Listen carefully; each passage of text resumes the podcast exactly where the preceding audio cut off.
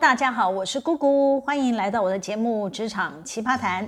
今天想跟大家聊一聊，万一你转职到新公司报道后，才发现上错了贼船，不是啦，应该是觉得环境啊、福利啊、同事氛围啊都没有前东家好。该怎么办呢？如果有回锅的机会，到底要不要厚着脸皮求钱老板给自己一条生路呢？可能有人会持反对的意见，他们会说啊，好马不吃回头草。赞成的人呢，会告诉你，有比较才会知道自己是不是错过了什么。不管怎么样，如果你跟钱老板的关系好，当然可以让你与前公司再续前缘。万一你走的时候跟自家老板闹别扭，还交接不清不楚的，跟同事也处不好，你想回锅啊，可能是难上加难呢。我先说个故事，有一位啊年前离职的同仁 A 先生，最近呢突然主动跟他的主管联络。A 先生说啊，他觉得新工作的待遇虽然比我们公司高个两三千块吧。但他每天要花在通勤的时间却多了两三个小时，他觉得不划算，时间都浪费掉了。所以呢，A 先生决定要回来我们公司上班，希望我们公司可以取消他的离职单，让他能够接续年资。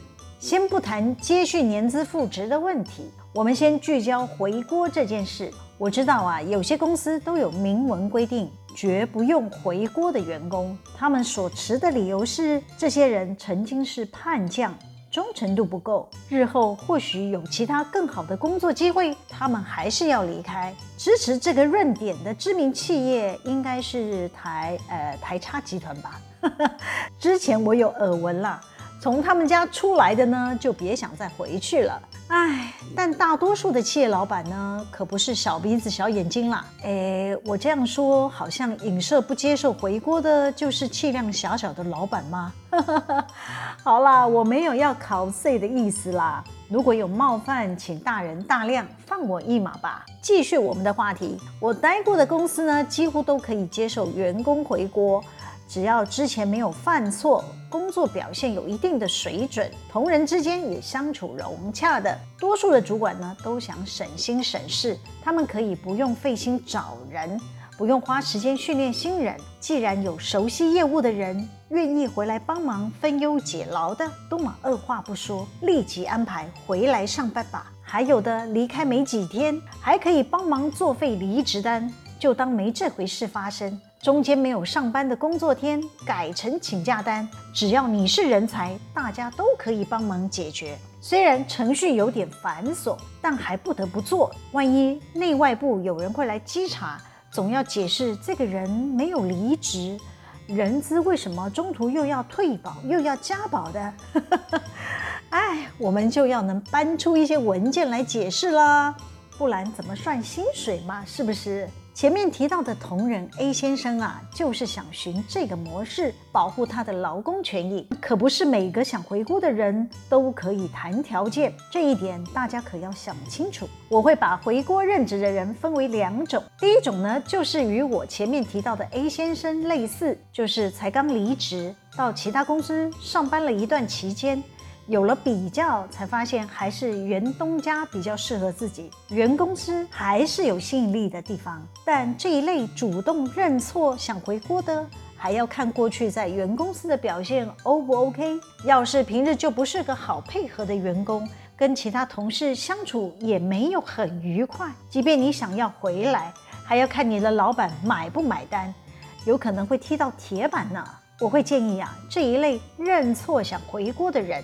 要先掂一掂自己的斤两，如果没有什么非你不可的专长，你想回国是谈不到好的条件。以我提到的同仁 A 先生为例吧，他本来以为他这次回来啊，大家可以当做他是休长假，可以抽回离职单作废，再让他补个请假程序。除了要求年资接续之外，今年的调薪还可以补给他。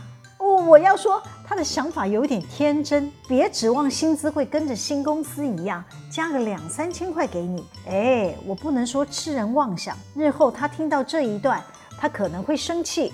我只能说，能维持离职前的水准，就要谢天谢地了。没把你打回原形，从无经验的新人起算，就阿弥陀佛啦。可能有人会说了，不会吧？怎么搞到这么卑微啊？哎，通常这种自己要求要回锅的，他的主管也会故意挫一挫叛将的锐气嘛？哎，不是啦，应该说总要为自己犯下的错误负点责任吧。属于这一类的回锅人员呐、是你在求原公司收留你啊，可不是原主管有承诺你、同意你。先以请假的模式去新公司适应环境，不习惯还可以再回来。两者的主客立场不同，大家可以理解吗？如果你提辞呈又没有被未留，或者有未留你，但是你不接受，坚持要走，到了新环境又面临适应的问题，兴起了回锅的念头，你就很难抬高身价，对原老板或者是前主管提出什么条件要求了。第二种回锅的员工可就不一样喽，多半是原东家老板就一直欣赏的爱将之类的。当这些爱将有千百个理由非要出去闯一闯，看看外面的世界，老板纵然是不愿意，最终还是要祝福，放手让他们飞。他们比彼此会一直保持联系，假以时日，或许这个爱将迷途知返，也或许原来的公司蓬勃发展。总之，就是可以再给爱将更大的舞台发挥所长，就是再续前缘的好时机。不管谁主动。能搭上线，彼此又互相熟悉，过去合作愉快，这种回锅的员工啊，对双方来讲都是双赢。通常这一类回锅的人，薪水职位当然是不可同日而语啦。我看过翻两三倍的。也是所在都有，当然有本事抬高薪水的，虽然不是人中龙凤，但也不是池中之物啊。而且我观察这一类回锅的人，至少会看在老板有知遇之恩的情分上，他们的表现反而会比以往更认真、更敬业，不敢怠惰。我身边就有几个类似的主管，当他们还是一般工程师的时候，因为有个人的理想抱负，呃，反正就是想去外面看一看。那他们的主管呢，知道无没有办法未留了，就放手。让他们离开，但大家呢都还保持不错的关系。等到离开的人呢，或许出去发发展的不是很顺利，主动或被动的跟自己的前老板有联络，就有机会回锅任职。这些被找回来的同仁反而表现更积极认真，忠诚度更高，很多人都升上不错的位置。所以同样是回锅，叛将与爱将。待遇可是差很大哦，当然也不是每一个回锅的人表现都让人惊艳了。我再跟大家分享一位高阶副总的回锅故事，就让人惊吓与失望。当我还是小喽啰的时候呢，我看这位副总的眼神充满了敬仰。我还记得有一次，我的直属主管中午溜班跑去外面餐厅吃饭，搞到下午快三点吧才回到办公室，正巧被这位副总在公司的大门口逮个正着呢。这个副总啊就非常的生气，利用我们部门会议。的时候呢，严正的警告大家，他说啊，来公司工作要遵守员工行为规范嘛。中午离场用餐有超过午休的时间，就要主动请假。尤其身为主管啊，更要以身作则，巴拉巴拉巴拉的。这位副总啊，在会议里啊，慷慨激昂陈述员工应有的诚信正直，让我对他产生了崇高的敬仰。我的直属主管啊，可能是因为这件事成为他请辞的导火线。后来啊，这位副总啊就没有找其他的人选来接替我的直属主管的位置，直接来带领我们。没多久呢，他还是提报千层晋升的我，算起来对我是有提膝之恩。又过了不久，这位副总呢，因为是我们大老板向其他公司借调的人才，他必须归建回他的母公司。我还非常的惋惜，帮他办了送别会。对我而言，这位副总当年给我很多的工作表现的机会，我一直很感谢他。即便他离职了，我们偶尔还会联络问候，算是有私交的朋友。隔没几年呢，我们大老板竟然找他回国，担任我们新事业题目的副总。呃，我很开心又可以跟他一起共事，但我也很快发现他不若以往的专业尽责。起初大家认为应该是新题目他不熟悉，需要一点时间学习，但过了一年多。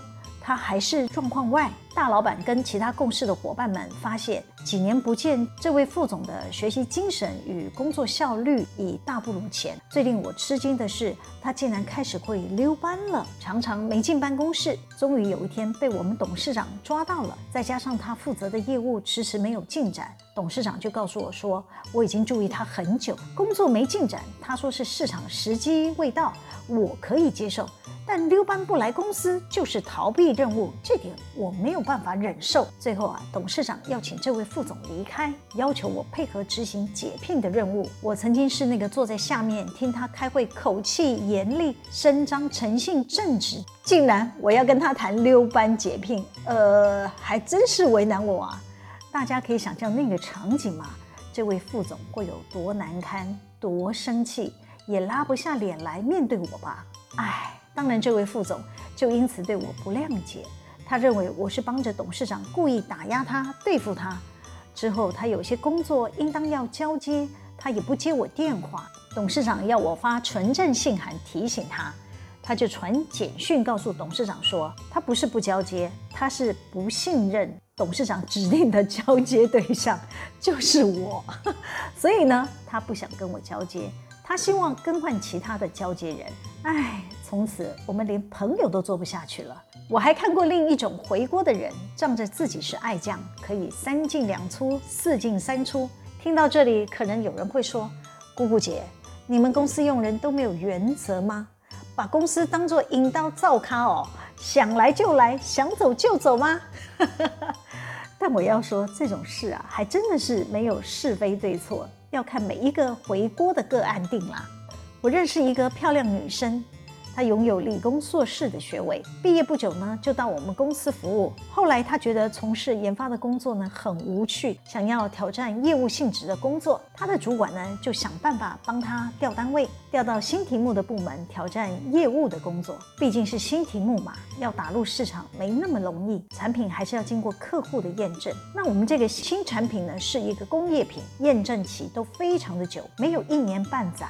还真是没办法确认订单是不是可以到手，因此啊，这个漂亮的小女生就会感到挫折。没多久呢，她就被我们的客户给挖角挖走了。刚开始呢，她的主管还有我们公司的老板们，每个人都大力挽留。小女生的心啊，早就不在这里，坚持要离开。